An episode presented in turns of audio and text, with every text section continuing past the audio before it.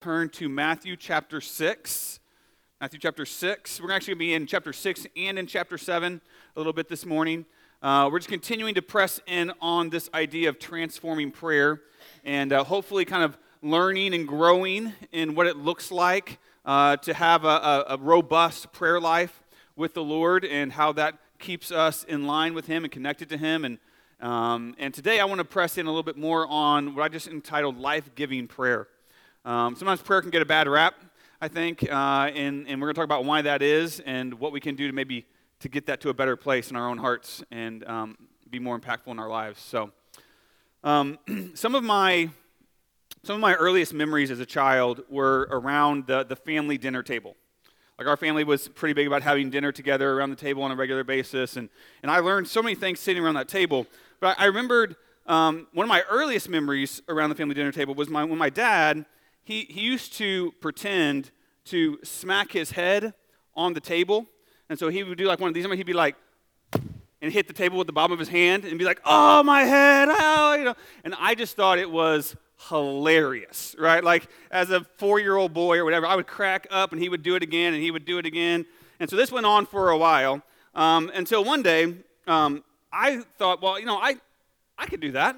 Like I, I could get some laughs at the dinner table. Like he, he's not the only one who can get laughs. Like I can get laughs. And so I proceeded to smack my head on the dinner table, not knowing the trick, and things went into chaos. And let's just say mom put a stop to that real quick. All right, there was no more of that at the dinner table from that point forward. Um, but you know, we, I learned. I just remember so many memories at the dinner table and learning things. And but one of the most important things I learned at our family dinner table was that's where I first learned to pray.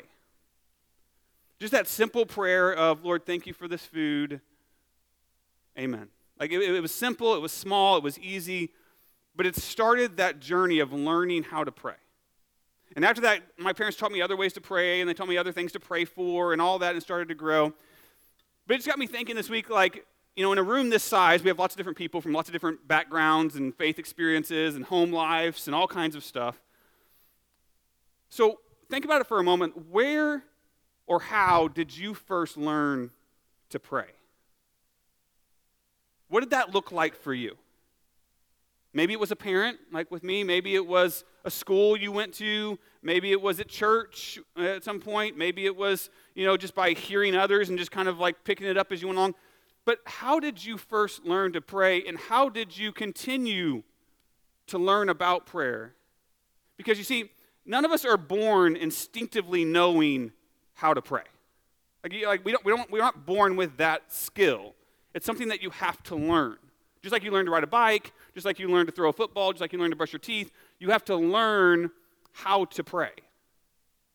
And I think for many of us, we've learned through various avenues throughout the years, but we've neglected the idea that in the Bible, did you know Jesus actually taught us how to pray? Like there's a whole section in the Bible where Jesus teaches his disciples how to pray. And I think oftentimes when we pray, we neglect the finer points of that teaching. We just kind of pray however we've heard other people pray or however we, we feel like it or whatever seems right in the moment. But maybe we've never actually turned to Jesus and asked him to teach us how to pray. And so I want to dig into that scripture today and see if maybe we can learn some things to grow our prayer life the way that Jesus wants us to pray and to re examine some things I think will be life giving to us in prayer. And so here's kind of the main thought as we press in this morning life giving prayer focuses more on the life giver in prayer. Truly life giving prayer, where you feel like, man, this is really like taking me somewhere spiritually with the Lord. The key to that is it focuses more on the life giver in prayer. And we're going to see that in a couple passages this morning um, and so, two main points today, just two points. The first one is this pray for God's glory, not just my list. The first step, the primary step, the most important step for life giving prayer is to pray for God's glory, not just my list. Let me show you what I'm talking about. Turn, look at Matthew chapter 6. We're going to pick up in verse 25.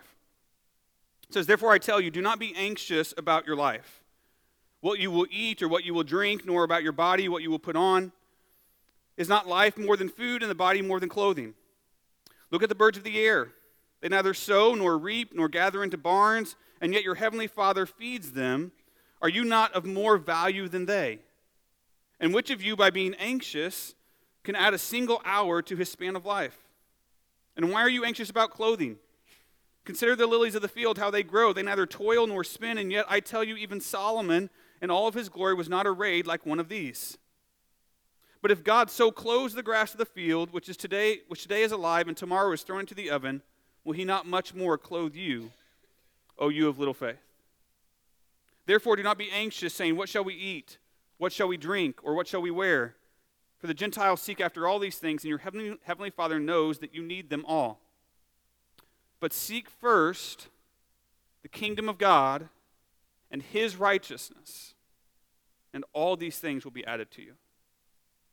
Now, this, this section here of Jesus' teaching, it comes in a bigger section that we call the Sermon on the Mount. And it covers several chapters here in the book of Matthew where he's given this really intensive teaching on all these different topics to his disciples. But throughout the Sermon on the Mount, he actually hits prayer multiple times. And this passage right here is actually one of kind of the, the climax. It's kind of the, the, the big conclusion to his teachings on prayer here in the Sermon on the Mount. And this is what he says He says, Don't worry about your food or your drink or your clothing. Don't, don't worry about the, the necessities of life because God's got you. Right? He takes care of the birds, He takes care of the flowers, and you mean way more to Him than those things do. Right? You're way higher on the list than all of that. And if He takes care of them, He'll take care of you too. He'll provide what you need. So don't worry about that. Instead, seek first the kingdom of God. Jesus saying that this should be our first and primary focus when it comes to prayer. Seeking first the kingdom of God. It should be about His presence in our lives, about His purposes in our lives, about following Him, not just about our own needs. What Jesus is really addressing here, He's addressing the heart behind our prayers. Not just what we're saying, but why are we saying it? What are we feeling? What are we thinking? What is our real motivation to pray? He says, Seek first the kingdom, and all these things will be added to you.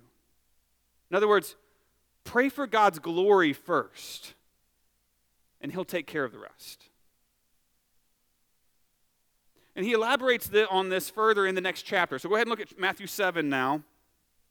And in verse 7, he continues talking about prayer. He says this He says, Ask, I'm sorry, in verse, did I say verse 7? Verse 7. Ask and it will be given to you. Seek and you will find. Knock and it will be open to you. For everyone who asks receives, and the one who seeks finds, and the one who knocks it will, to, and to the one who knocks it will be opened. Or which one of you, if his son asks him for bread, will give him a stone? Or if he asks for a fish, will give him a serpent? If you then, who are evil, know how to give good gifts to your children, how much more will your Father, your perfect Father, who is in heaven, give good gifts to those who ask him? Now, right here, Jesus tells us, He says, ask, seek, knock, right? He, he almost commands us to pray and to ask Him for things. So it's not wrong to ask. But look what he says later. He says, How much more will your Father who is in heaven give good things to those who ask? He even promises, like, hey, if you ask me, I'll give you good things. But the question is, what are the good things? What are the good things that Jesus promises to give when we pray and we ask Him? Chris actually hit this a couple weeks ago in his sermon in a parallel passage over in Luke chapter 11, verse 13. It says this if you then who are evil know how to give good gifts to your children, how much more? It just sounds familiar, right? It's exactly the same verse. How much more will the Heavenly Father give the Holy Spirit to those who ask Him? They're synonymous. The good things that He promises to give us is the Holy Spirit. Because the Holy Spirit is the best thing that we can ever receive from God. He is the source of our spiritual provision, of our spiritual power. He is the source of everything that we need in order to glorify God with our lives and in our prayers. He's the answer to it all. Another passage in John 14, 13, Jesus says this He says, Whatever you ask in my name, this I will do, that the Father may be glorified in the Son. So again, he's saying, Hey, whatever you ask in my name, whatever you ask in my will, you can ask me, ask. And he says, Whatever you ask, I will do it. That could also be translated as so that the Father may be glorified. Why does Jesus want to answer our prayers? So that God may be glorified in the answers. It's still about Him, it's still about His glory. That's the purpose of our entire lives. We've talked about this several times here Harvest. We talk about it often, I'll even say. That the reason we're created, the reason God made humanity was to bring glory to Him. It's the purpose of everything that we do. And if it's the purpose of our lives, guess what? It's also the purpose of our prayers.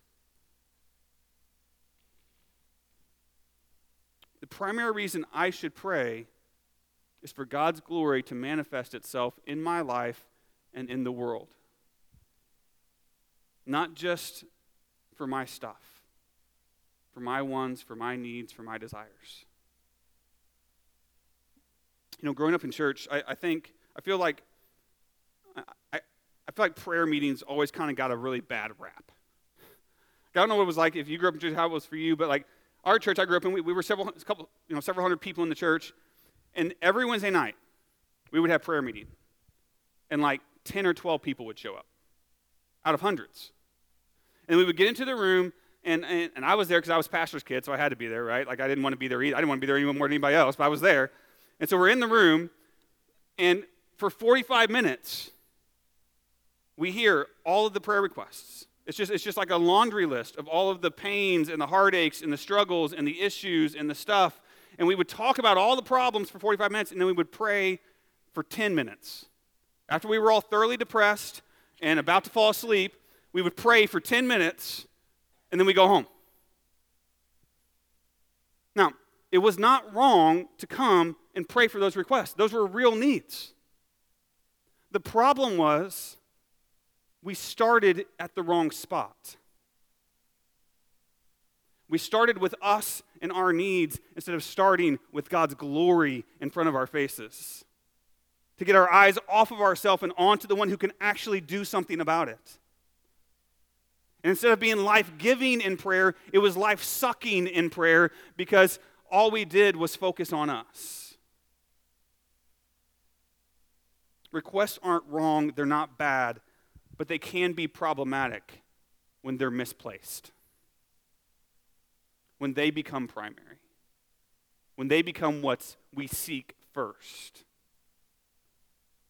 Jesus says, Seek first the kingdom of God, seek first the glory of God in our prayers. And all these other things, all these other requests, all your other needs, all the other stuff, it will be added to you.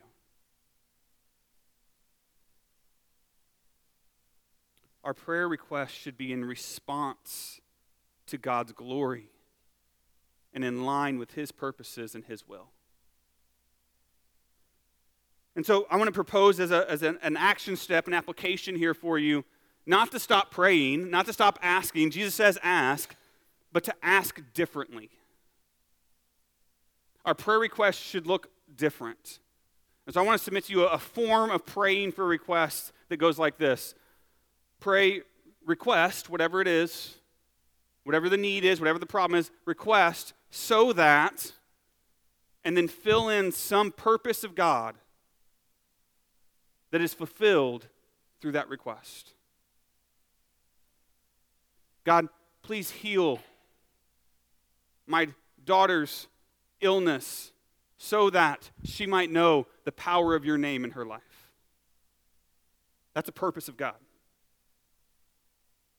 God, please, please reach this lost loved one of mine so that they might know the glory of your name and that their, their name might be written in your book. There's a purpose of God behind prayer requests that He wants to answer. We just need to find what they are and pray them so that we're pointed to His glory. These purposes come in three categories. There might be more, but these are the three I came up with. Number one, so that your name and glory will be displayed. So that your name, your glory, so that you will get the credit, so that you will be seen as the God that you are. Number two, so that your kingdom and authority will be established. Lord, do this for your kingdom to be shown on earth, to bring more people under the authority of Christ. And then the third one is this so that your will and purposes will be accomplished. Lord, answer this prayer so that your plan can go forward, so that your purposes for your people and for the gospel, for the world can be accomplished. If we can pray requests that line up with one of those three categories, then we know we're praying for things that God wants to answer. See, switching to our request like this, it does two things for us. Number one, it checks my heart motivation. Because if I pray this, if I say, hey, God, please do this so that, and then I can't fill in that blank, if I can't find some purpose of God that is fulfilled through this request, then it just showed me, hey, that prayer request is about me. It's not about the Lord, it's not about it's about me and my purposes, not his purposes. And so it checks my heart behind the request. And then number 2, it changes my prayer focus off of me and onto his glory. And when you pray like this, when requests become centered in who God is and what He wants to do and what He has called us to, all of a sudden, whether He answers or not, or however He responds, doesn't even matter. Because now you are walking in the will and in the glory of God, and you get to experience that presence and that, that relationship with Him as He answers in whatever way He sees fit. And it changes the way we pray. So, first, we pray for God's glory, not just my list. And then, number two, four principles for life giving prayer. Now, this could be a little bit more of a teaching than a preaching. I know that. Just deal with me, okay? I think this is important. You need this. I needed this. Four principles for life giving prayer. Number one, scripture fed. We want to pray scripture fed prayers, which means life giving prayer starts with an open Bible. When I open my Bible and I read God's word first, it allows God to be the one who starts the conversation. Right? I'm coming in thinking, I, I want to pray about this, I want to pray about that. I got my list of stuff, and God's saying, hold on, I, I got, a, I got another thing I want to talk to you about. I, I got something that's more important than what you've got. Like, I've got something I want to address here. Like, let me start the conversation. And as I read God's word and I start to respond to his word in prayer, then He is leading me to what He wants me to pray about. It makes my prayers more God focused than man focused. It gives me vertical prayer. We talk about being a vertical church, right? This gives me vertical prayer as I allow God to be the one leading the conversation. Now, this is different than just tagging scripture on to whatever prayer I'm praying. Okay? A lot of us have prayed scripture throughout the years, and I'm not saying that's a bad thing. It's not wrong to pray something and then, and then quote a, a scripture or a promise of God that goes along with that prayer. Not a bad thing. It's just different than what I'm talking about here. Because there, I'm still the one starting the conversation. Here, God is the one getting to, to lead. Because there's a danger when I'm just tagging scripture on to whatever I want to pray. There's always a danger of misusing scripture to pray something that it didn't mean when God wrote it. I'll give you an example. We just went through Matthew chapter 7, right? Where Jesus says, Ask, and it will be given. And so this week I'd be like, God, I was reading in Matthew 7. Thank you so much. You say, Ask, and it will be given. So please, please, please, please give me that winning lottery ticket for the billion dollars. I mean, just right now, Lord, just, just if you would put that in my possession. Now, listen, that kind of prayer is using scripture out of context, first of all. And number two, I can almost guarantee you that's not the conversation God wanted to start when he wrote that verse. That, that was not on his mind. Okay? Some are like, but Micah, if I win, I'll, I'll tithe to the, I'll, I'll give God, you know, his part. Like, it's not going to just be off me. Like, listen,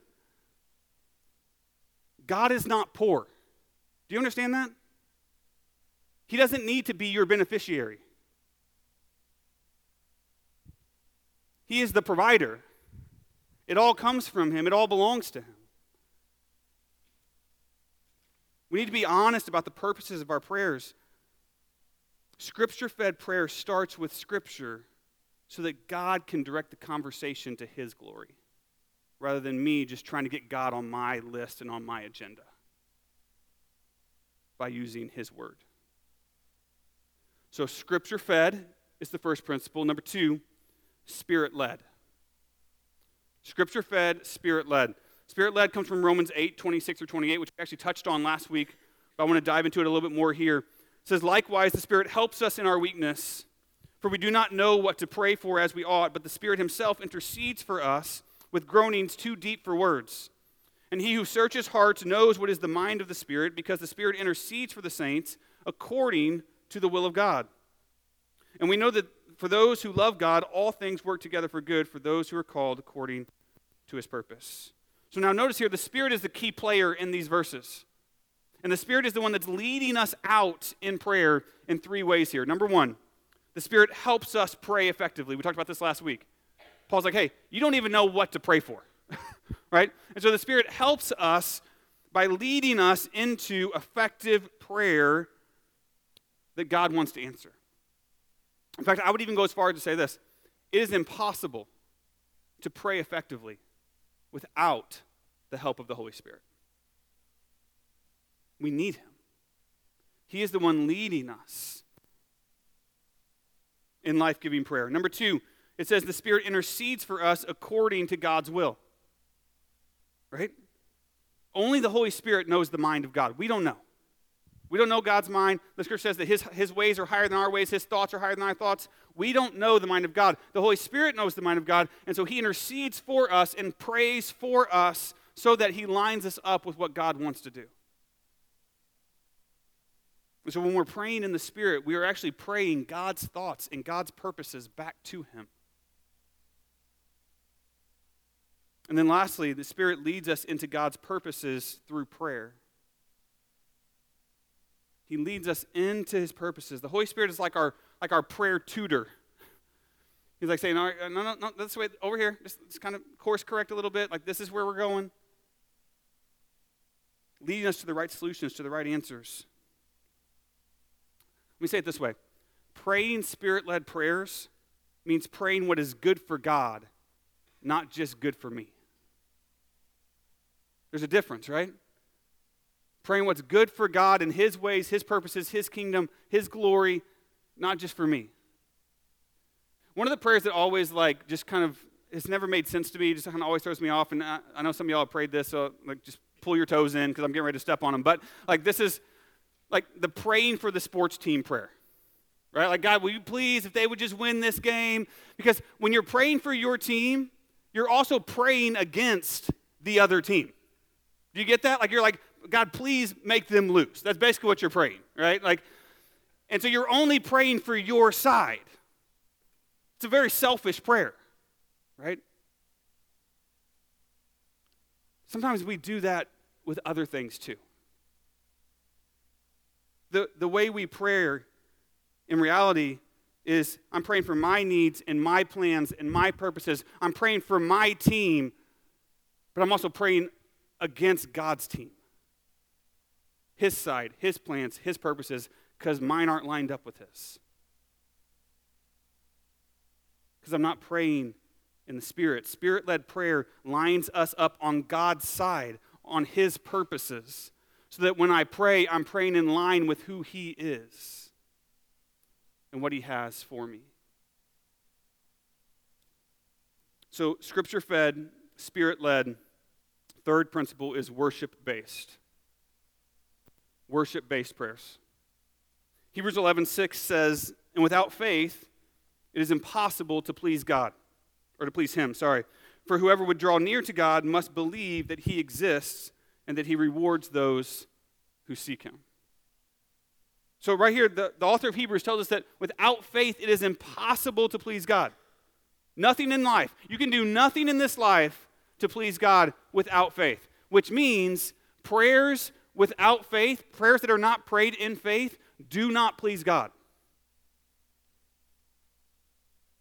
God is not looking for prayer out of mere duty or lip service or to earn some penance from Him. Prayer is not a tool that we use to just pull the lever on the God machine and get what we want. Prayer without faith is not pleasing to God.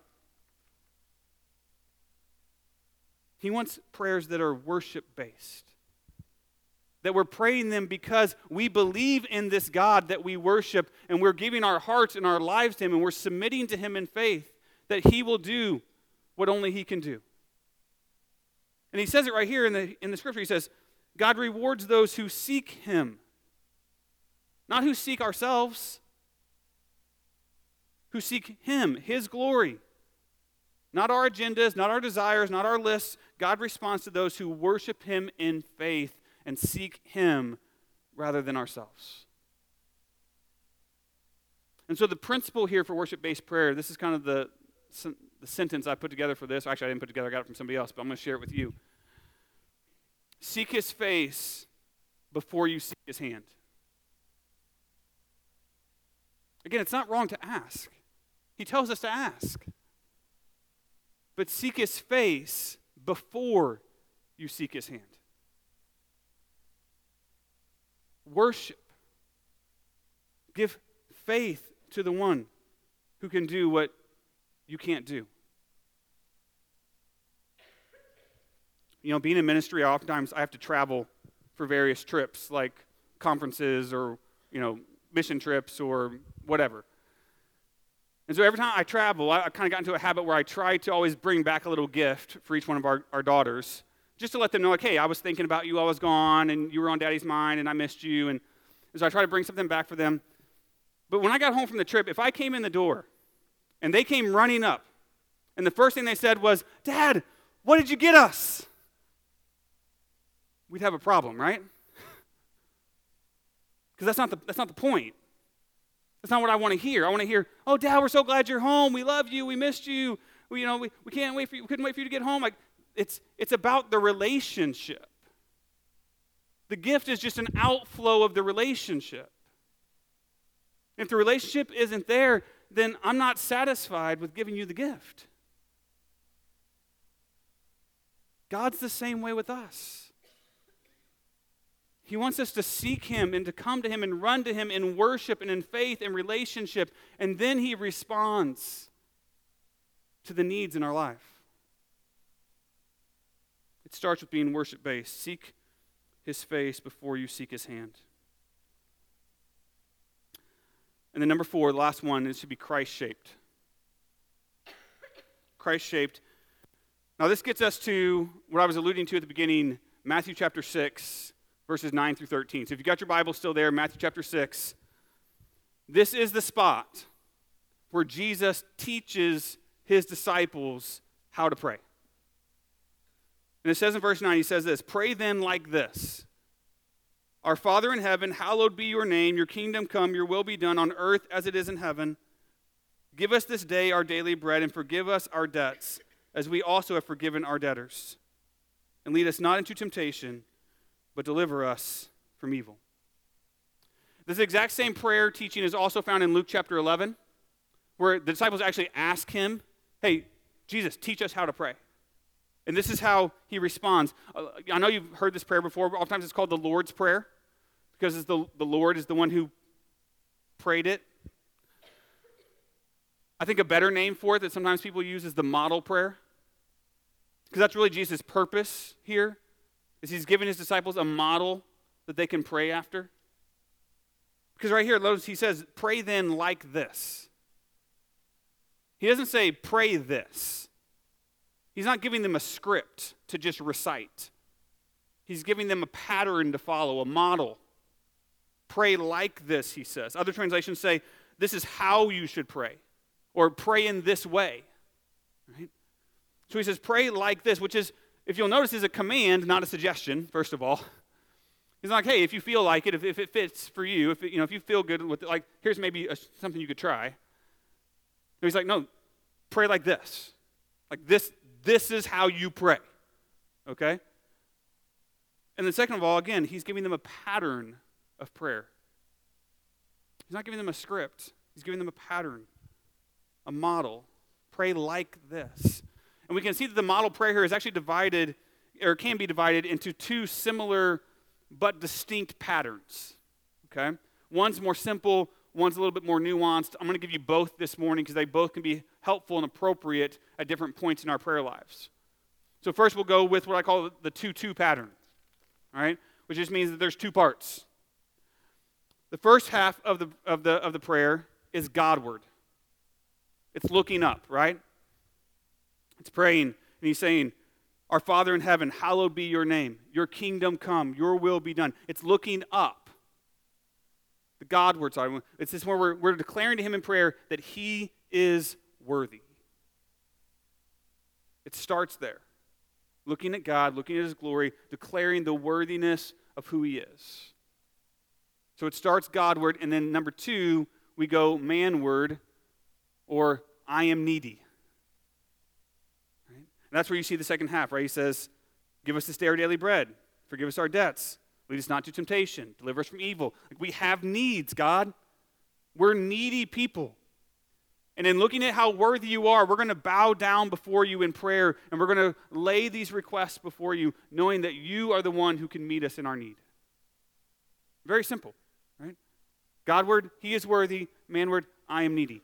Though, if you, if you do just that consistently in your prayer life with that pattern, it'll make a huge difference in how you pray. But there's a 4 4 pattern where we actually can divide this into four parts in a little bit more nuanced way. And that's why I want to dig in here this morning the most for the rest of our time. So if we take those verses and we break them down a little bit further, we're going to start with, you have a little graphic there, even on your notes. You can kind of help visualize this. The first one is upward. Very similar to what we just talked about. Upward, looking to God in reverence. And the upward prayer is all about praising God for who He is. Not even so much for what He's done, although sometimes that can fit, but it's more about who He is, His character, His attributes. That He is holy, that He is the God that, that none of us are, and no other gods can match. And it's giving reverence and worship to the one that we pray to. So we start upward, looking at reverence, right? Um, again, it starts off with Our Father in heaven, hallowed be your name. Holy is your name, is what that means. Right? You're giving praise and, and reverence to God. Number two, then we go downward, right? In response to who God is. This is me now. Now that I've seen that he's worthy, and now that I've given him reverence, I'm going to respond to that with something from my own heart, my own life. I'm going to submit to the God who is worthy. It says, Your kingdom come, your will be done. Right? That, that's a submission prayer. Like, God, not my will, not my kingdom, not my way, yours. Your kingdom, God, your will. And the response is submitting to God. The question that's best to ask in this part of prayer is how should I respond to who God is? Now that I've seen him, now that I've praised him, now that I've worshiped him, how should I respond to that? So, upward in reverence, downward in response, and then number three, inward in requests. Now we get to verses 11 and 12, right? Give us this day our daily bread, forgive us our debts, right? We're praying, we're asking, we're requesting, and we're trusting God to meet our needs and our desires according to his word. And he even divides inward prayer here, the request, into kind of two categories. Did you notice that? Like the first one is the resources, like give us our daily bread, give us the provision that we need to just get through the day. But then the second one is more about relationships, right? Forgive us as we forgive others. Help, help me heal these broken relationships in my life, God. We all have them. And so we're praying, we're asking God, I need you, I need your help, giving Him our request for resources and relationships. And then lastly, after I've done inward requests, then I turn outward in readiness. Now it's about moving outside of myself and praying for the things that God wants to do with my life, preparing for God's mission. At the end of his prayer, Jesus says, And lead us not to temptation, but deliver us from evil. Send us out, God, on your mission with, with spiritual readiness, prepared for the battle that's coming. Help us to stand. Help us to march. Help us to, to do what you've called us to do. And the best way to, to prepare for readiness is as we pray is to meditate on and apply God's word as we prepare to follow him.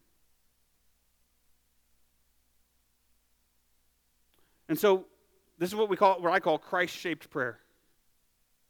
Upward in reverence, downward in response, inward in request, and then outward in readiness to follow him.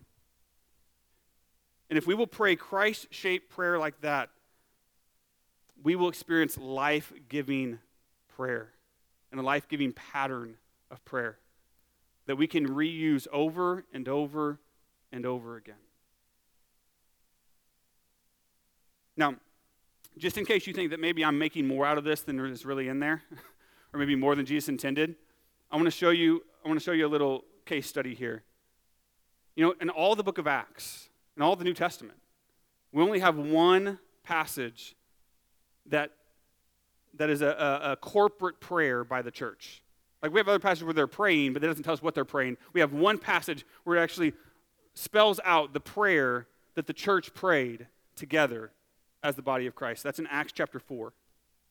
In Acts chapter 4, Peter and John have just gotten arrested and threatened and said, hey, you can't preach the gospel anymore. Shut up. Stop doing that.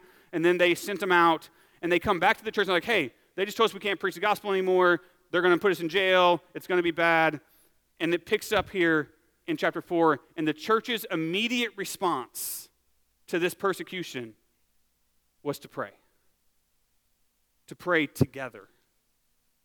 Look at their prayer here, verse 23. It says, When they were released, they went to their friends and reported what the chief priests and elders had said to them. And when they heard it, they lifted their voices together to God. They prayed and said, Sovereign Lord, who made the heaven and the earth and the sea and everything in them, who through the mouth of your fa- our father David, your servant, said by the Holy Spirit, Why did the Gentiles rage and the peoples plot in vain?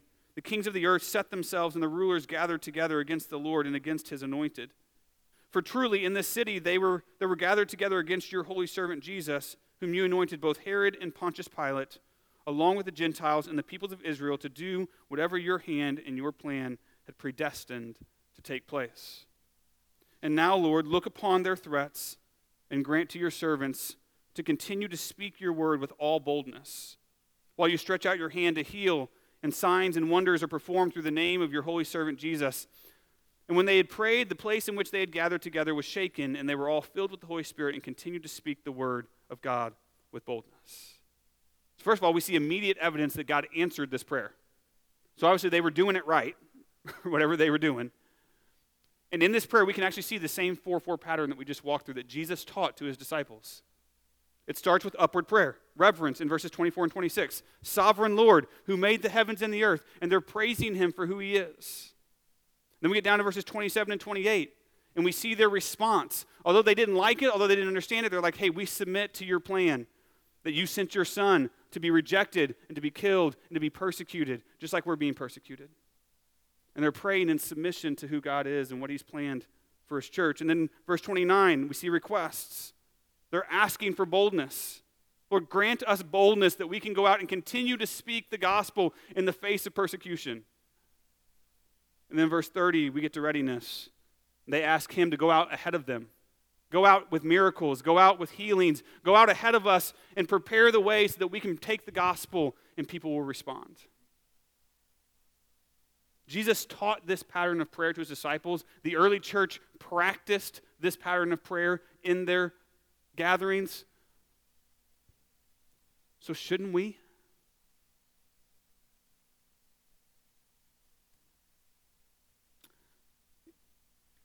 I've been a follower of Jesus Christ since I was six years old. I've been a pastor for 13 plus years now. I've learned a lot about prayer through my faith journey, But learning to apply this pattern consistently to my prayer life over the last year, just this last year, has revitalized what it means for me to pray to the Lord. There's been such life that has flowed out of this consistent pattern of prayer. I use it in my daily devotional time with God, whatever passage I'm in. I use it with our staff and our elders at different meetings for us to pray collectively together. You might not know it, but we've even started using it with you. Your bookmarks that we gave you at the beginning of 40 Days of Prayer has four prayer prompts on it with these same categories. We're leading you to pray this pattern through Jeremiah 33, 2 and 3. If you've been to some of our previous deep nights, we've used this pattern to pray through Scripture. We're going to be using it again on November 18th, by the way, Friday night, November 18th. Clear your calendar and get here with your church family and let's pray that God might give us new life as a church, as a people. The beautiful thing about, beautiful thing about this pattern is you can, you can lay it over any passage of Scripture to pray scripture fed, spirit led, worship based, Christ shaped prayers. You can use it in your daily devotional time. You don't, have to, you don't have to change what you're reading. Whatever you're reading, you take that passage and you just pray these four prompts out of the, that passage, whatever it is. You can use it in your small groups. When you're reviewing the sermon from the previous Sunday, whatever the passage is from the sermon, pull it out and just pray through it in these prompts. See what God says to you. Let God start the conversation. You can you can use it over some passage that He's used in your life. Some of you are like, man, God really used this passage in my life to just do a miraculous thing, and it means so much to me. Great. Pray through it with this pattern and see what else God wants to do. It works for any prayer occasion. And to help you start to learn it, to help you start to step into it, in your note sheet today, I actually provided you with four prayer guides. Four different passages, four different types of scripture from different parts of the Bible just to give you some examples of like, this is how you could use this pattern to pray through that scripture. And I would encourage you, maybe this week, just take some time to read one of those passages and then use those prayer prompts and just pray through it. Do that for each one of the passages and just kind of take your time working through it and just see how God works in your heart and see how God maybe helps you grow in your understanding of prayer as a result of that.